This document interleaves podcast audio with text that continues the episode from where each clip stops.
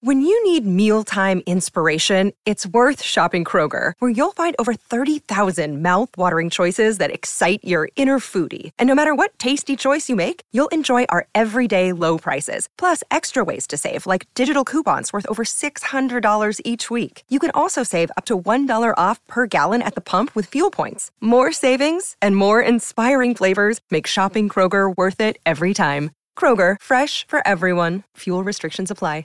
With threats to our nation waiting around every corner, adaptability is more important than ever. When conditions change without notice, quick strategic thinking is crucial. And with obstacles consistently impending, determination is essential in overcoming them. It's this willingness, decisiveness, and resilience that sets Marines apart. With our fighting spirit, we don't just fight battles, we win them. Marines are the constant our nation counts on to fight the unknown. And through adaptable problem solving, we do just that. Learn more at marines.com.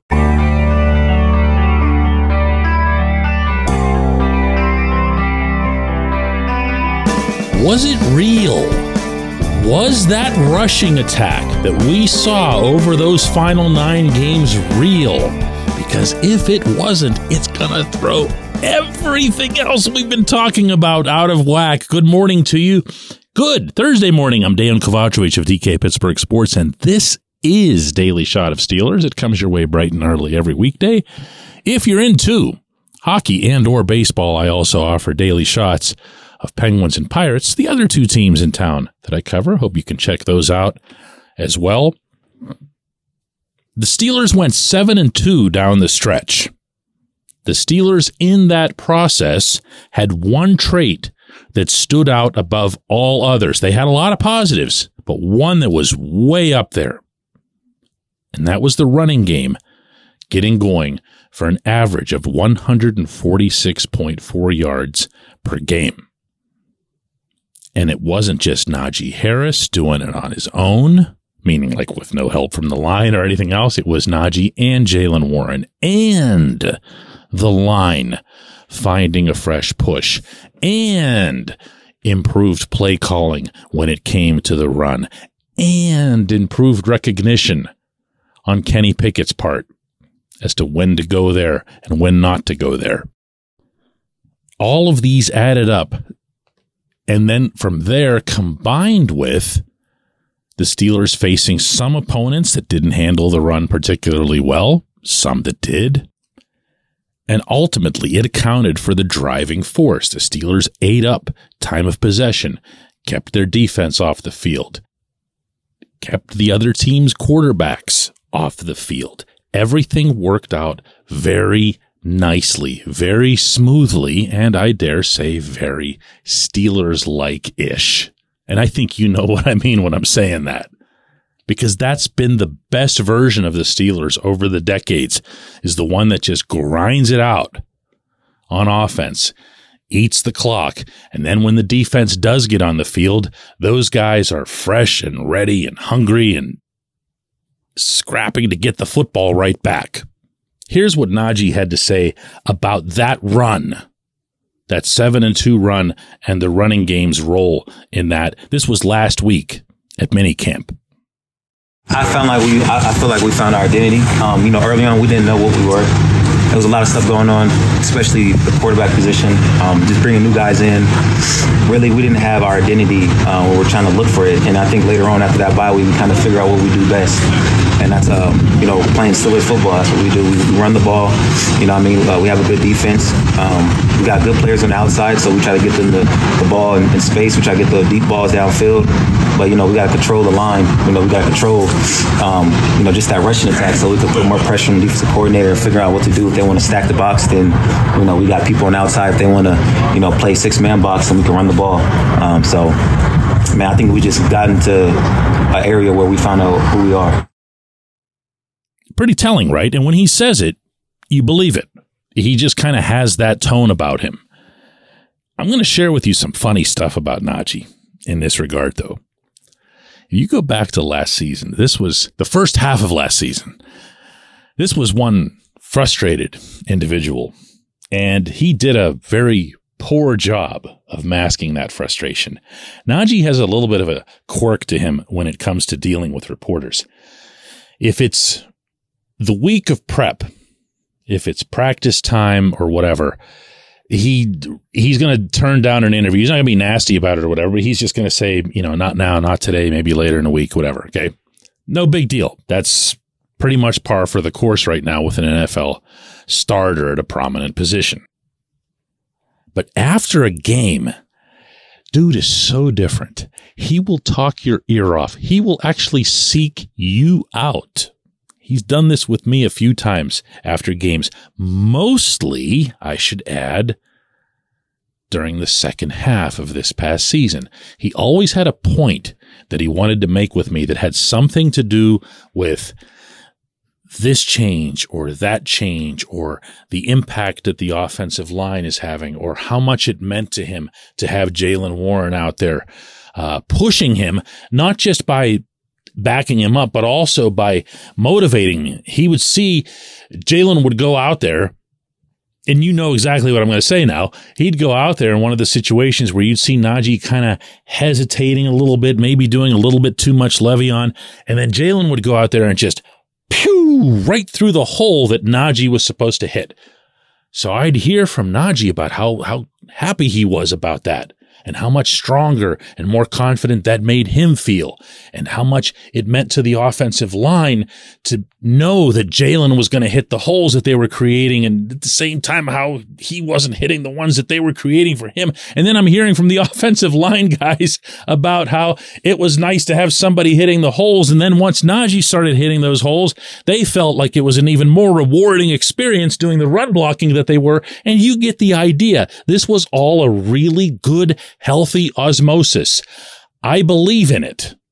But I believe that much more in some of the specifics that if you were listening closely to what he said, outline a possibility to do even more with the running game. That doesn't mean more carries. That means more diversity to the attack. That means having more of an ability. And this is one of the things he brought up to be able to hit the outside because they're going to be more adept at sealing the outside. Why? Well, we'll see how the personnel line up. But if you've got yourself a Broderick Jones at left tackle, and he does end up being an upgrade over Dan Moore over there, and you throw in Darnell Washington on that same side, now you're looking at the Steelers being able to go around edge. And when have they done that in the past three years? On any kind of consistent basis, when have you seen a running back hit the edge? Is that because of a lack of, you know, burning speed on Najee's part? Is that the line? I don't know. I'm really eager to find out. Do not lose sight of this facet. It's only going to mean everything for this football team. When we come back, J1Q. This segment of Daily Shot is brought to you by our good friends at Mike's Beer Bar. They're located on Federal Street, directly across from PNC Park. Mike has more than 500 beers on tap, including from more than 50 local breweries. Stop in and say hello. Tell Mike we sent you. Mike's Beer Bar. Today's J1Q comes from AW, and it's not a question at all. He writes, as a lot of you did, RIP to Clark Haggans, as well as condolences to family and friends. If you haven't heard, Mr. Haggans passed away yesterday at age 46. At least that's when it became uh, confirmed and, and known to the public. There's been no word on cause of death for someone so tragically young, other than that there's no sign of foul play. Mr. Haggans was, of course, a significant contributor to the Steelers' victory over the Seahawks in Super Bowl XL, the one that was best known for Jerome Bettis finally getting to raise the trophy in Detroit. The franchise's fifth championship in that game. And those of you with really good football memories will have no trouble recalling this. Mr. Haggans had five tackles, a sack, a pass defensed, and one really big play on Seattle's first drive where he smartly read Matt Hasselbeck and where he was going to be in the pocket and brought him down for a sack, setting the tone for what wound up. I think people kind of forget this now because the Seahawks were dismissed, but that ended up being a 21 to 10 victory. So every play, especially the big plays, really counted. Mr. Haggans was a fifth round pick out of Colorado State, where he still holds the school record with 33 sacks. And in fact, over the 2005 regular season that led into that Super Bowl for the Steelers, he had nine sacks. And that was on a defense where, to be candid here, he was well down the list of prominent names.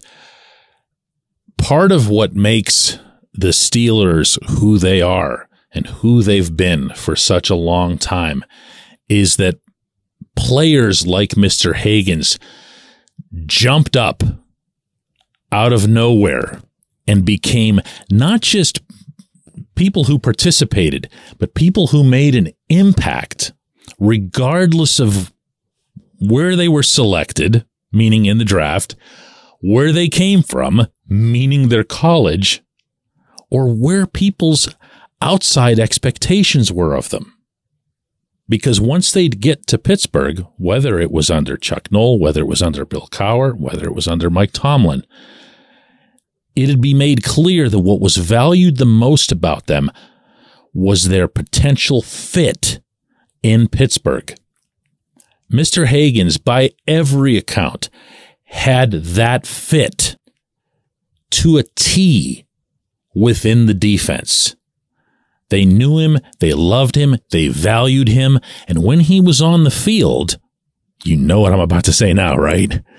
Yeah, he met the standard. He was one of those standard guys. Because no one's thinking the fifth rounder out of Colorado State should be coming up with nine sacks in an NFL season, let alone a huge one in a Super Bowl. But when it happened, and those of you who were paying attention to the Steelers back then might be able to support me on this, but it was no big deal, meaning to you and me. It was just another guy making another play that was expected. Far, far, far too young, unthinkably young. Again, I appreciate all of those who sent notes about this. Uh, I was aware of it before recording yesterday's show, at least of one report, but I wanted to wait till there was a, a full official confirmation to make sure that no grand mistake would be made and cause anyone any kind of distress. We will have another episode of Daily Shot of Steelers tomorrow.